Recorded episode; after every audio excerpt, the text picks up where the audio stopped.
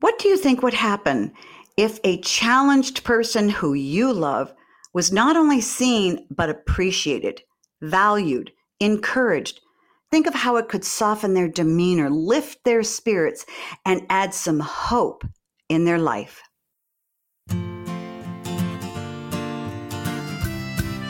Welcome to Parenting Great Kids. This is episode number 169, and I'm your host, Dr. Meg Meeker. Do you have a loved one who lives on the autism spectrum? Perhaps they have Asperger's or a form of autism that is quite severe, or perhaps so mild it's hard to tell they live on the spectrum. If this describes you, you have to listen to this show. You know that I always try to find child and adolescent experts around the country to help you be the parent you want to be. Well, today I have found a gem. This is a woman who not only knows a lot about the autism spectrum, she lives with it. Jennifer Wynn Stoll has a husband with Asperger's as well as two grown sons with it. And she knows her way around any form of autism. Jennifer is passionate about encouraging parents and loved ones of those on the autism spectrum, finding that her young sons had it when they were very young and learning that her husband had Asperger's shortly after they were married, Jennifer faced challenges. Well, she met the challenges head on, learned as much as she could about Asperger's, and is here today to teach us everything she knows about Asperger's. She knows what to do and what not to do. So let's jump right into my interview with Jennifer Wynn Stoll. Well, Jennifer, this is such a delight. I've been really looking forward to this interview. Thank you for joining me. Thanks for letting me speak with you, Meg, about one of my favorite subjects, if not the most favorite subject autism autism. You are really an expert at autism, not by profession, but by life experience. So, we're going to talk about that today. You live with your husband and two grown boys who have autism. Going back to the very beginning, when you got married, did you know your husband had autism? Did you have any suspicion at all?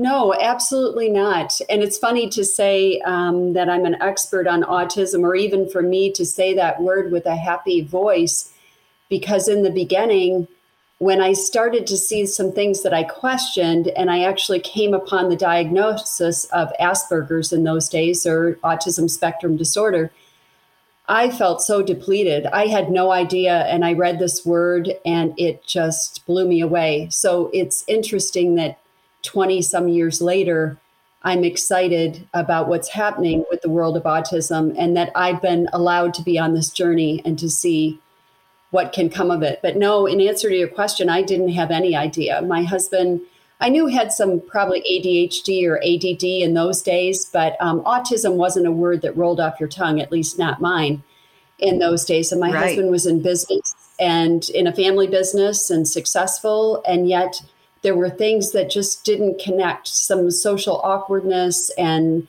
um, executive functioning. He he didn't follow through on things and i thought oh he's just distracted. But then when we had children that's when actually the light bulb went off and when i saw our kids hmm. younger and knew something else was going on that's where the whole family epiphany happened um, what we were dealing with.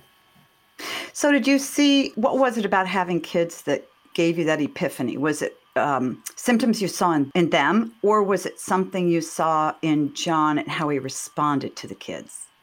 Both. Excellent uh, question. Mm-hmm. So, um, Jacob, our youngest, um, I didn't really notice that much with Evan. He was verbal, but Jacob was very nonverbal, almost to the age of three. And um, wow. both of them being young, you know, you don't think that I had stepsons who were wonderful, and I, I'd been around lots of other kids, but in your own kids, you have a lot of grace for anything. Whatever they do is cute. Whatever they do is, you know, adorable. Right. But my in my heart, I knew something just was different. And so Jacob didn't talk a lot. Also, when they played, someone pulled me aside. One of the um, girls at a at a daycare we were where we were at pulled me aside and said, "You know, he's playing by himself eighty percent of the time." And Evan was doing the same thing. So there was some into thyself, autism, into thyself now that I look back, where they were in their own world.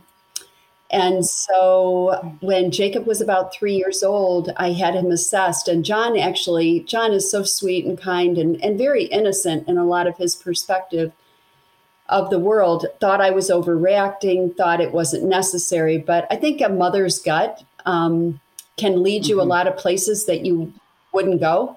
In fact, I heard at a recent right. autism event, they said the number one thing through a study that can make the difference in a child with autism's life is the role of the mother, how hard they fight, how hmm. hard they advocate for the child, how much they press mm-hmm. through, you know, and I'm hearing this said about about this man's wife and I'm just weeping because when you have a child, and I'm sure for a father too, but when you have a child just from my own experience, your heart beats outside your body as my mom says.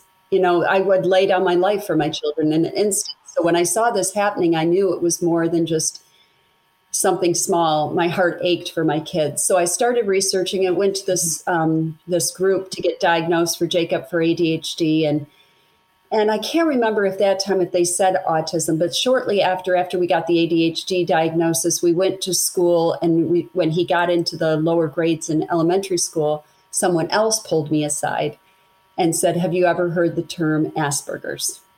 And I hadn't. Mm-hmm. And at that point, we hear it all the time now, but you know, for those of us who are a little more mature, um, when our kids were young, we didn't hear about Asperger's. You know, we didn't know that much. You know, we just thought, oh, people are kind of awkward or, or you know, socially awkward. They, like you said, they have attention issues. And so it's really remarkable looking back because your kids are in their 30s, 28, 30 now. 24 and 26. So yes, this was okay. cutting edge. This was a cutting edge word that I had to go mm-hmm. deeply in and research and find out. And other teachers didn't know, other parents didn't know. Or if you brought up something like this, then your child was odd. And I did not want my kids to be ostracized. I did not want them in special right. classes. If, if at all necessary, I wanted them to mainstream and experience the fullness of life.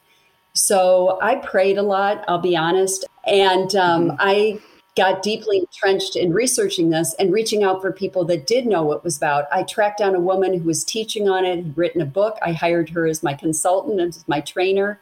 I was running a business.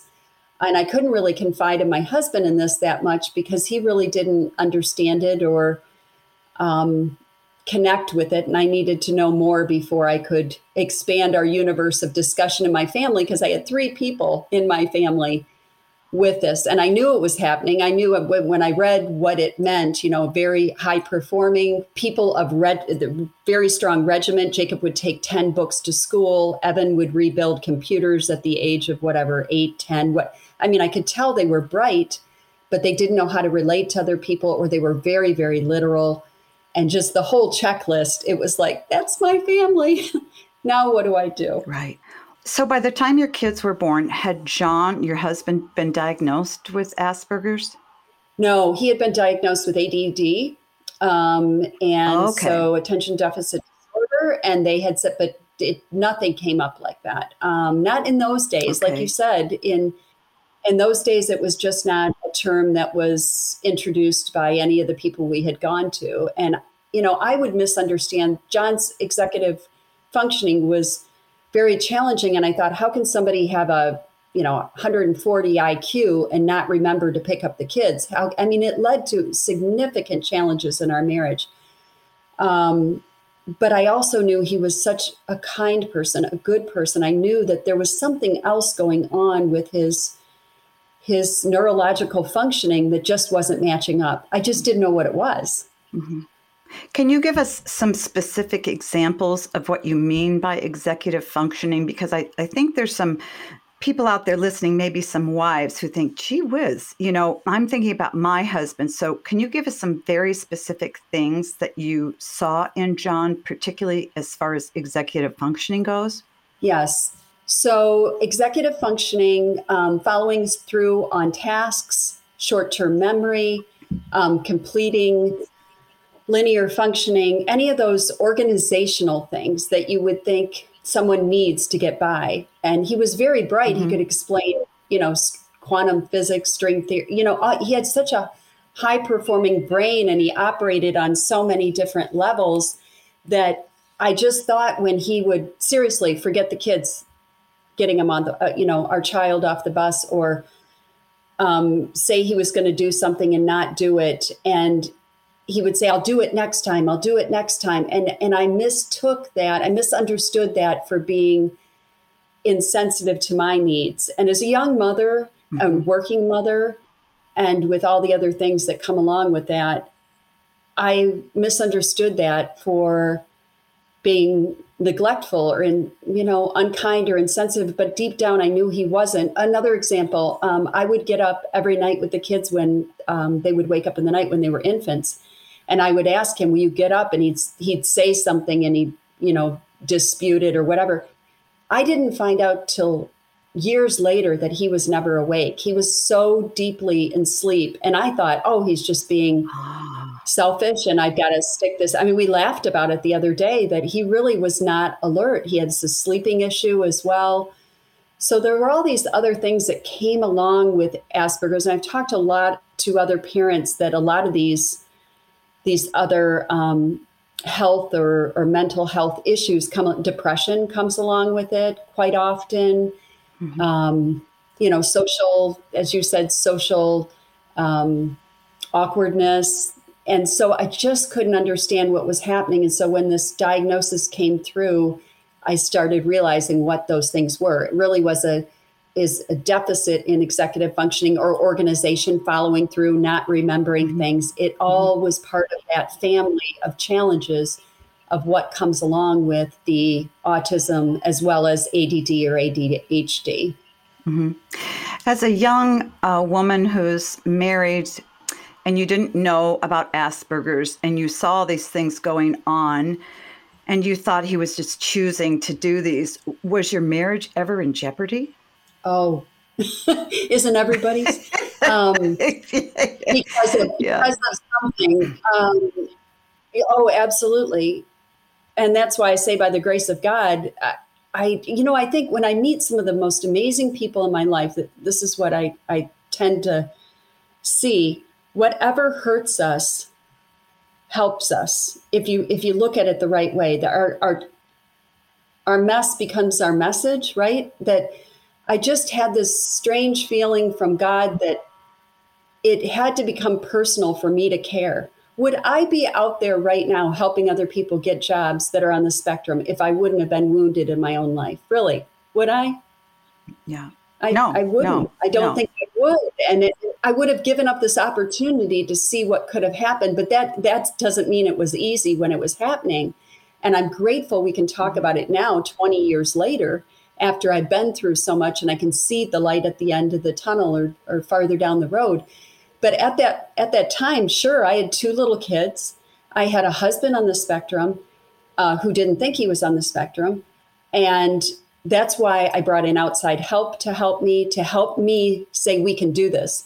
Um, as an example, I always brought up my kids saying, when you grow up and have a job and you go to college and you do all these things, because I read how unlikely it is that kids would be su- successful or would be happy. They're a lot of times depressed with Asperger's if they don't understand or they feel like they don't fit in. So I told my kids right from the beginning, you have to go to college, you have to do this, this, this. And it was so funny um, just to jump ahead a little bit, with Jacob at school, he asked a kid in high school, he said, Where are you going to college? And then the young man said, Well, I don't know if I am. And he said, You have a choice.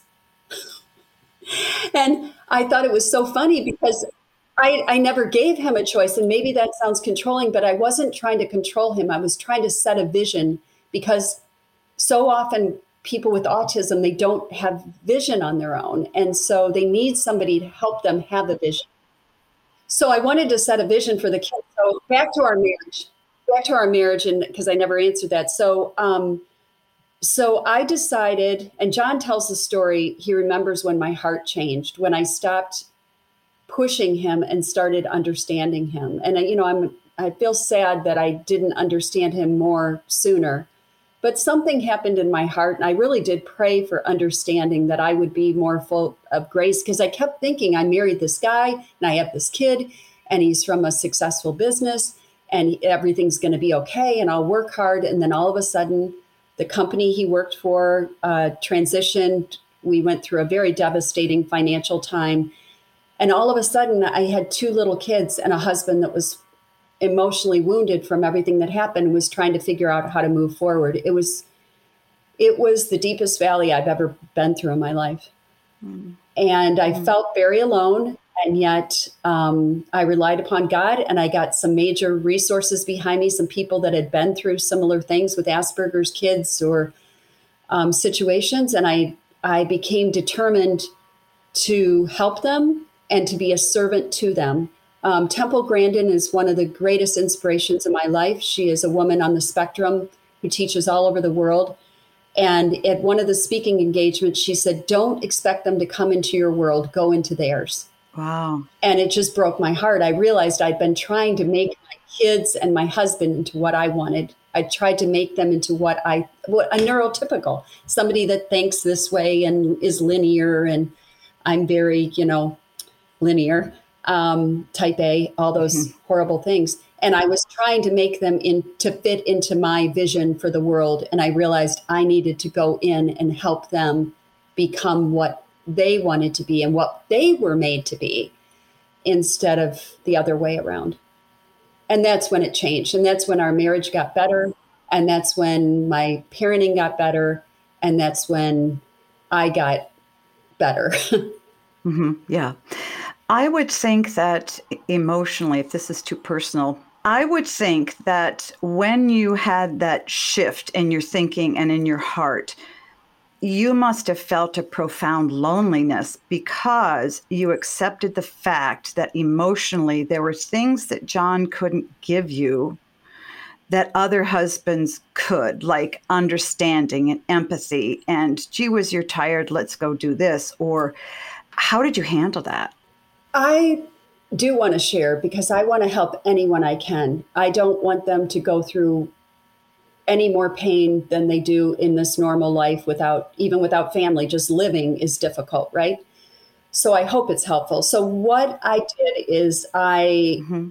drank in that deep grief um, by reading a couple books i read actually i started to read a book that said um, together alone i think it was called and i got through the cover and cried my eyes out and never read the book.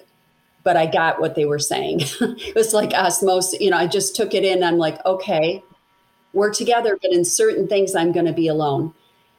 And I believe actually, I believe in all of our lives. I think it's unfair to expect a husband to be everything. I really do. I, I don't think any of us is fully satisfied by one person. Um, not to mean you'd have multiple people like that, but friendships and God and family and and there is a gift in knowing you everything's not perfect. And so I drank in that things weren't going to be perfect and that there was some work ahead of me. But I also believe that God had apportioned that work to me for some reason. I had to believe that, that there was some reason this was going to help somebody else. And there was some reason that I needed this exercise and this experience. And so it I've, I've heard from other people, this has been very helpful, that people that I know that have had children with Down syndrome or other things, there's a poem, and I don't have it handy, but basically, you pack your bags for a trip and you're going to this country, and you get off the plane and you're in a totally different country, packed with the wrong things and the wrong everything, and your dreams are dashed, and the vacation you thought you were having is not that really helped me as well because all of a sudden I got off the plane and I did have an adventure ahead of me, but it was not the adventure I dreamed about. It's not what I thought I had packed for. But I had a choice. Was I going to make it a good adventure or not? So I came to that point and I realized that I had the most wonderful husband. I just didn't understand him, and he probably didn't understand me. Mm-hmm. But we had these precious children and we had a covenant with God and a, a, committed relationship. And I needed to get on board. So I looked at myself and say, what can I do to be a helper to them and still find myself mm. to carry myself through my own things so we could be a beautiful family together. So we are not a typical family. We are not um, whatever a typical family is. I don't know these days, but we are not the standard family. We're a little bit odd, um, but we have a lot of grace. We have a lot of transparency with each other. And we have had a lot of laughs, laughs over this because I chose to be transparent. I met with John, I met with the kids. You know, they were young, they didn't understand. But as they got older, we talked about this very openly because I knew it was going to be a hard journey. I knew reading the things in school um, I read one recently. The national average for people with Asperger's going to college is very high. It's 35%. Those that graduate that are unemployed, neurotypicals, is about 4%. So only 4% are unemployed. Those that graduate college with Asperger's, the unemployment rate is 85%. Why? Why? Because if they don't know what they have, if they don't know how they operate, or if they don't interview well, they don't get jobs. Also, um, some get overeducated. They don't have social skills that are commensurate with their academic skills. And then they come off as odd because you need to interview well. You need to connect with people. You need to connect with your so, your um, your peers. So it's a I knew when the kids were younger it was going to be complicated and that employment was going to be such a key factor because without purpose, without direction, without coworkers, without income, that just changes so many things. So I knew employment was going to be a big thing. So I started working with them when they were very young. They got jobs when they were 14. They managed their own money. I didn't care if they pushed carts or they worked at the lumber yard or whatever, but they needed to be with other people and they needed to work on their social skills and they needed to be more comfortable being uncomfortable and people needed to accept it, them where they were at. Mm-hmm. So um, that became my focus through their life. Parents, I hope you're enjoying my conversation with Jennifer. I need to take a quick break, but don't go anywhere. I'll be right back with more of my conversation. Friends, I am so excited to tell you about my brand new hot off the press course, Strong Fathers, Strong Daughters Masterclass. I wrote the masterclass because after reading my Strong Fathers, Strong Daughters book, a lot of fathers wrote to me and said, I get how important I am, but what do I do? The masterclass is 20 short, online videos that dads can watch. They're quick and they're easy, and they can learn specifically what they can do to improve their relationships with their daughters, whether their daughters are four or 44. Check it out, meekerparenting.com slash strong. So let's continue with my interview with Jennifer Wynn Let's talk about their school. Um, they went to first grade, third grade, fifth grade.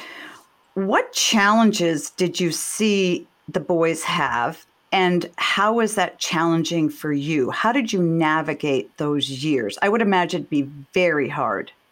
It was uh, a great opportunity to learn how to persevere and be optimistic and hopeful um, because their school presents its own list of challenges, but with kids on the spectrum, it presents a whole nother menu of things. So kids can be unkind, teachers can be either wonderful or they don't they don't seem to care. I remember a math teacher that told me that, you know, why couldn't one of my sons just be in a different math class because he had so many questions. Well, they they have questions, you know. Yes, they were yes, they had Asperger's, but you know, sometimes you have to accommodate those extra questions. So it, whether it was teachers or kids, I just had to keep persevering through it, encouraging the kids at home, meeting with the teachers. If I met, I would encourage other parents. If you meet with the teachers, think about the teachers. They're tired. I would bring them a box lunch, nice sandwich, hopefully, sit down with them, love on them, appreciate them for what they're going through,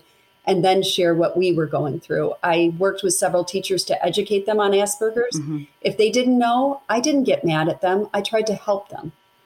So it was continual adaptation through the whole process. I did get my kids test. Um, Jacob, I got tested and I got an IEP so we could get other resources. Um, Evan, we did, I knew he was very high functioning. I talked to the school and we actually got him in another curriculum. He wanted to learn Japanese. He didn't want to be in the high school setting. um, and their normal curriculum. So I yeah. worked with the school to get him a whole different curriculum. He learned Japanese in the library. Um, he went to the tech group. He graduated early. Wow. It just, it was kind of like boot camp for every different season because you just had to go through some tough junctures and adaptations and trainings and, you know, stressful situations. But we just kept navigating. I worked with the teachers. If somebody bullied mm-hmm. one of the kids, we worked through that. Uh, Jacob got beat up in junior high. Um, so I met with the principal and I brought in a bullying expert. What did you do? Uh, I went to the principal and we met. And Jacob said when the boy was hitting him in the face, oh, I said, I, I said, Jacob, what's that scratch on your face? When he got home, he said, oh, that's where the boy scratched me on my face when he was beating me. And I said, what did you do? He said, nothing.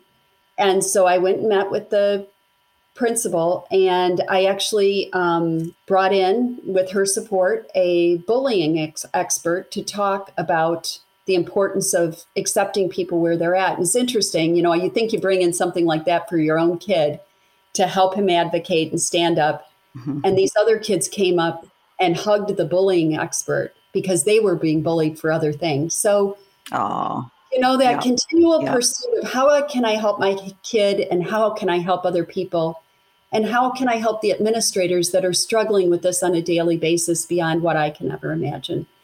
So looking back, those things that seem like mm-hmm. challenges, they they always seem to bring fruit. They always seem to bring good things out of them as we struggled through those. And then I, you know, worked with Jacob. We went to dinner with the bullying expert. We talked about pressing beyond things, being open, being honest. If someone's hitting you in the face, say something. Um, we just kept working through it, being transparent, learning, press on. Things have changed now. That was about 15, 20 years ago, probably 15. Talk to parents now about advocating for their kids educationally. You got the kids an IEP, but what are there other options available now for parents when it comes to education? Because I know this is a real problem for parents. They want to get their kids extra help other than an IEP, but they're not sure where to turn. So, can you talk to that parent? Yes, and there are so many more resources than there ever were. I'm in Michigan, and my big go to is the Autism Alliance of Michigan. Upbound at Work is the employment division of that, but there are resources similar to this across the United States. I think they're the most wonderful, but there are other great groups around the country because parents, grandparents, loved ones have stepped in and have brought this. There's TV shows, The Big Bang Theory. I mean, there's a lot of things that people are more familiar with autism. But there are groups that can come in and get involved right from the beginning and to have the conversation with the child, the adult, the parent, the parent that doesn't want to talk about it. Um, they can help them into that conversation and then get them the resources that are available in their community online. There's so much more education. Um, an IEP or 504, any of those things that are available, I think are good. But one thing I found with the school system is they can only do so much. When your child graduates, you know, it was like, okay, they're going to graduate. Here's your book of all your stuff. Good luck. I didn't want that to happen. I knew that wasn't mm-hmm. enough. These kids need help all the way through their life you know, in different levels, depending where they are on the spectrum. So I was determined to get as many resources on board. So it wasn't just high school and we were done. It was okay, where are you going to college or where are you working? Where are you getting an internship? Um, I formed very close relationships with career counselors. Um, I developed a community steering committee, a neurodiversity employment committee to help other people in our community to hire people on the spectrum.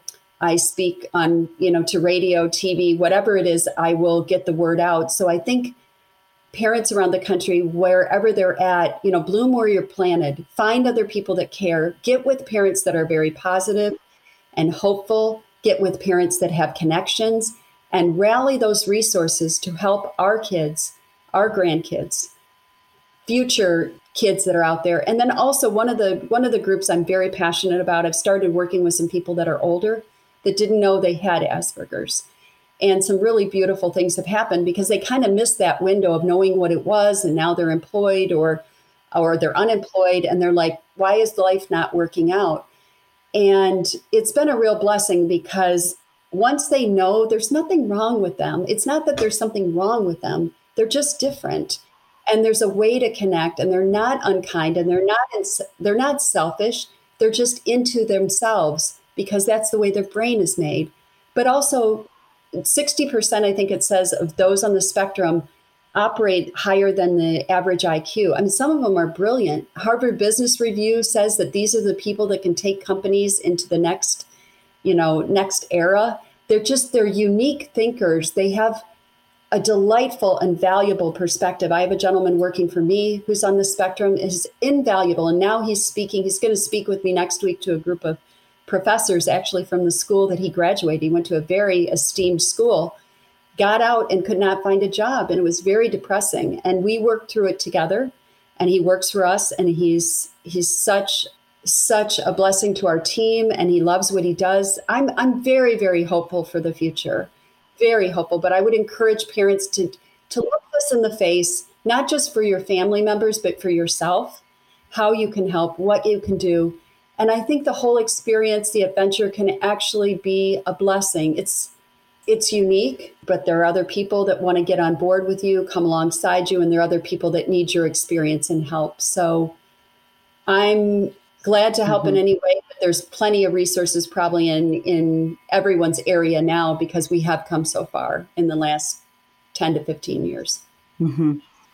talk to the parent out there who knows there's something off with their child and deep down in their gut they say gee whiz when i listen to jennifer talk i think my child may have it but they don't want to broach it. They don't, or they think, she was maybe my husband. I've always wondered why he does it.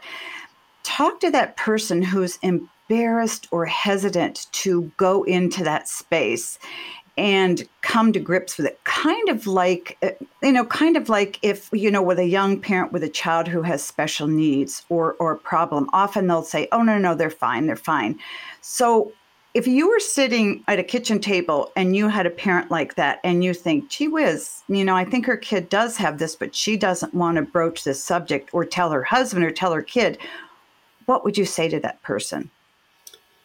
I would say it takes the right timing and the right relationship um, because you never want to hurt another person. But I would say if someone had a disability and they couldn't walk, would you say, you didn't want to tell them they needed a wheelchair? Would you tell a diabetic they need to get over it for the insulin? I mean it's i think it really not the person not knowing actually handicaps them further because inwardly they're thinking what's wrong with me? Why is life not working i talked to a gentleman like that a couple weeks ago that was didn't want to didn't want to live and he didn't know what was going on and i just at that juncture i felt comfortable enough to say do you ever feel that the world doesn't understand you?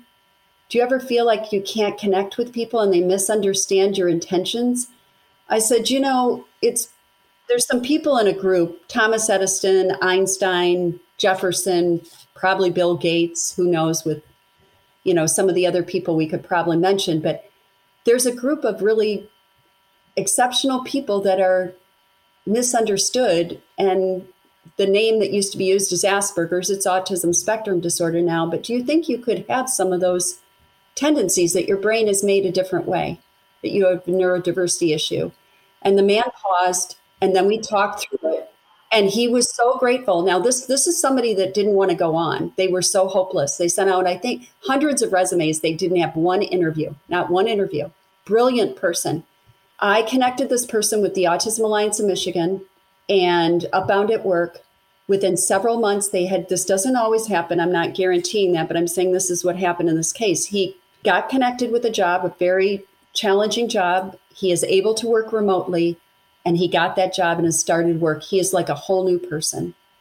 He said the behavioral therapist at the Autism Alliance that helped him connect how his brain works was more helpful than 20 years of meetings with his psychologist getting to the core issue sure has has opened up his life so i think i think it's crucial that everyone has to make a decision if they're comfortable it is it can be an awkward discussion but i think it can be the key to unlock their future i know my son said when we talked through it and everything he said i feel so freed that this is who i am i feel so freed to know why i think this way And he laughs about it with his coworkers, mm-hmm. the right employer too. He works with a, at a place where they focus on neurodiversity, and the owner has some neurodiverse um, issues, Tourette's, and they laugh about it. They joke about, you know, not laugh at him, mm-hmm. but with him. If he has something that happens that's odd, mm-hmm. they're supportive. And so I think that supportive environment, getting to the core issue, can change someone's life. So I'm a big proponent of that, but it, it can be a, a very humbling juncture when you know what's happening in your midst. Um, and I think talking to the doctor, getting other yeah. people involved that understand helps with the whole the whole picture. We only have a couple minutes left, but I want you to talk about, and you kind of touched on it already, about the heart and the mind. If you could take us a, a peek inside the heart of a person on the spectrum, do they a know how different they are? B do they want to be quote unquote normal? And do they live with a lot of shame and depression? Can you speak to that a little bit? Those are big questions. So not being someone in that but but loving people that are in that they are very the the ones i know are very sensitive they're very sensitive people but they can come off being insensitive because they can't understand other people's feelings so I had to come up with, um, I had a plate, I had a paper plate that I wrote boom on. And if I was getting, feeling like I was overwhelmed and they weren't understanding me and I was losing my patience, I would hold up the boom plate. So we had, we had little, little hints and, and expressions between us to try to bridge that gap because we did think differently. And I do think that yes, depression is more common. I think part of that is because they don't feel understood. I think if we could better listen to them and help them, and then also give them their space, if we could learn how to dance together better, um, because neurotypicals aren't easy either. I mean, we're impatient. We want stuff done. We want it, you know, I mean, we're just different people. So I think right. the whole subject of accepting people where they're at and loving them you know where they're at and who they are is important for everybody to learn doesn't mean we have to be like them but we can love them being who they are and then help them on their journey yeah that's how we experienced it at least in our family but it is a spectrum there are people that um, when they go through being on the autism spectrum they can have more um, anger frustration violence there's just a variety of ways and i have lots of friends who have different situations than i that i have but we talk about it and we listen and we're there for each other. And so, even though it's a different experience, I think there's a way to comfort and learn and encourage each other through that that unique journey of autism. At the beginning of the show, you said, Well, I'm not an expert. And I would say at the end of the show, Oh, yes, you are. You, because, you know, life experience has caused you to dig deep into this subject. And I think there's nobody who digs deeper than someone who's living with another person with an issue that you want to help them with. So I thank you for the tremendous amount of work that you have done. And I thank you that you live with so much hope and that you didn't bail because I think the temptation to do that would be so hard, particularly in a culture that says, well, you know, he's not meeting my needs and he's not giving me what I want. I just need something else. Bye bye. But not doing that has given you tremendous amount of joy and peace in your life. So um, I worry you're going to be bombarded with mail. Um, but what would you recommend people do who have listened to us and go, gee whiz, I need some help. I need to start down this path where should they go? And I am glad to help anyone and direct them in that way. But yes, where can they go individually? Um, I would take some time for them to deal with their own heart first. Instead of fixing the other person, I would say settle down into your own situation, assess it, grieve it, um, celebrate it, level set your mind, of whatever that reality is. I would, of course, pray and ask God to help you because only He knows what's best. And I would seek resources from doctors, from counselors, um, so you know where you're at before you hit your family with all this. You know, get a second opinion, get somebody to verify it. I will say I did have, just so you know, I did even even have a counselor that said get a divorce. This is too hard. You can't do this. So I would not take every advice from every doctor or counselor. You have to do what you believe is right. And sometimes people don't see the situation the same as you do.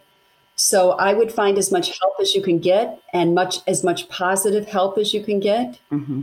And then I would look for resources online once you know what you're dealing with and begin the journey of trying to find out how to help your loved ones and yourself.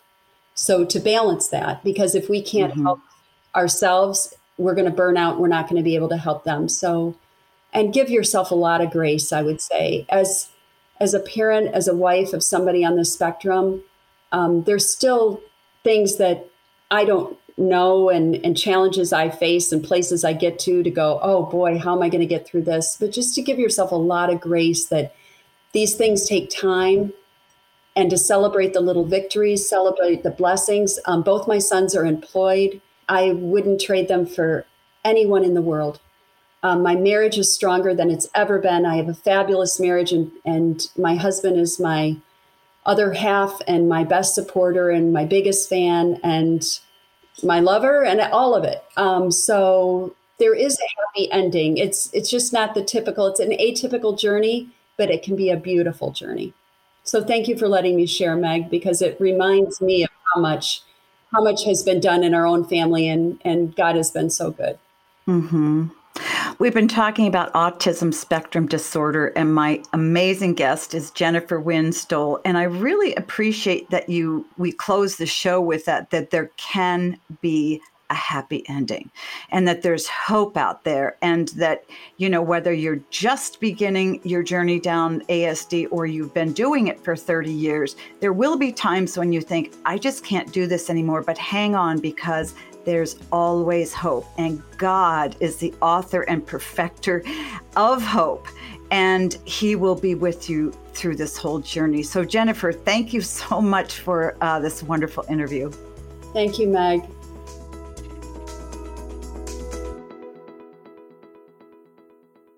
Well, friends, I hope you enjoyed my conversation with Jennifer Stoll as much as I did. She has so much to teach us.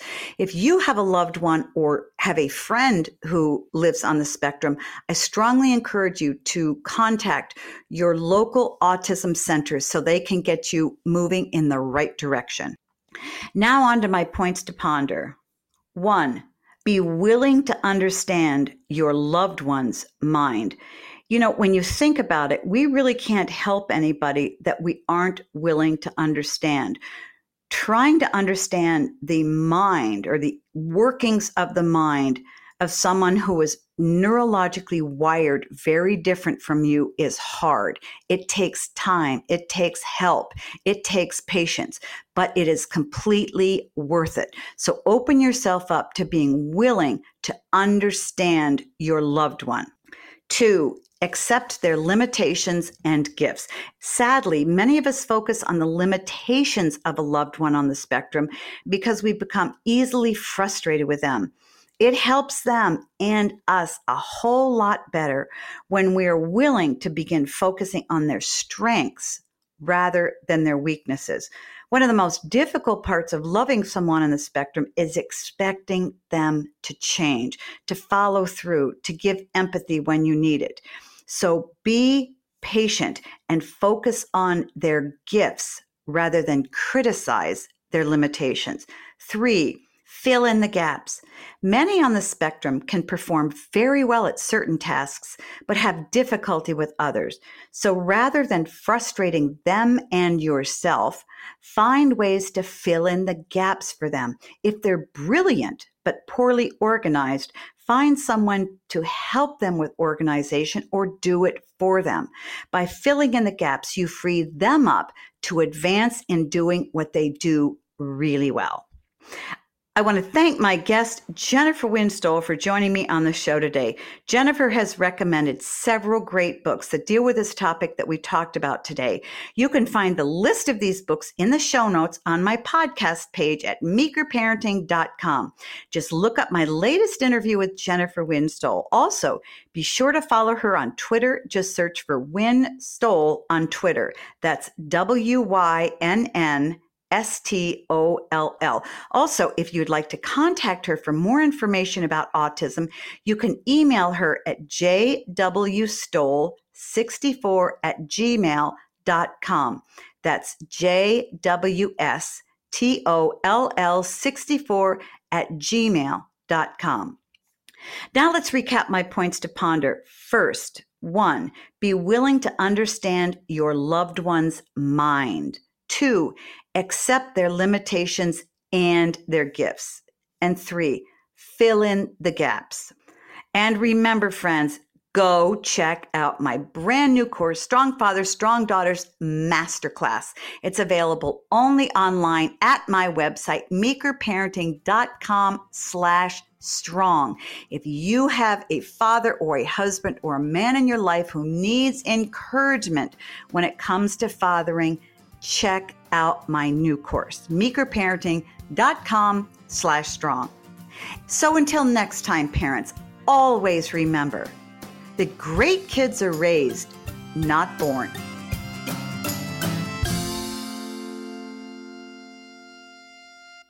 Many of you know that a while back, I wrote a book called Strong Fathers, Strong Daughters, and it became an international bestseller. Well, I believe that this stemmed from the fact that I revealed a daughter's heart for her dad. It showed every dad what his daughter needs from him. Well, since then, many fathers have written to me and said, Well, okay, the book explained what my daughter needs from me, but now what do I do to meet those needs. They wanted very specific steps they could take that would grow them closer to their daughters. Well, I am thrilled to say that now I'm giving dad those answers in my brand new hot off the press Strong Fathers, Strong Daughters masterclass. Even if you haven't read the book, the masterclass shows you exactly what you can do to be the dad your daughter needs you to be. And the course is for every dad, whether your daughter is seven or 47, whether you're the CEO of a Fortune 500 company or unemployed, it doesn't matter. If you have a daughter, you must take this masterclass. She needs you to. It's made up of 10 different modules covering every topic a father and daughter relationship faces. You can listen to it like a podcast or you can watch it, and you don't have to watch it all at once. You can watch it for 10 minutes a day or 30. It doesn't matter. Whatever time you have. I promise this might be some of the most important and valuable time you've ever spent. To celebrate the launch of this masterclass, we're giving you $30 off. Go to meekerparenting.com slash strong to get your discount. Plus, I'm excited to announce that you'll not only get the $30 discount, you'll also get a special bonus. In June, I'll be doing live chats with other dads you'll be able to join. You can ask any question about the course or whatever you want. Go to meekerparenting.com slash strong for more info. Your daughter will thank you for it.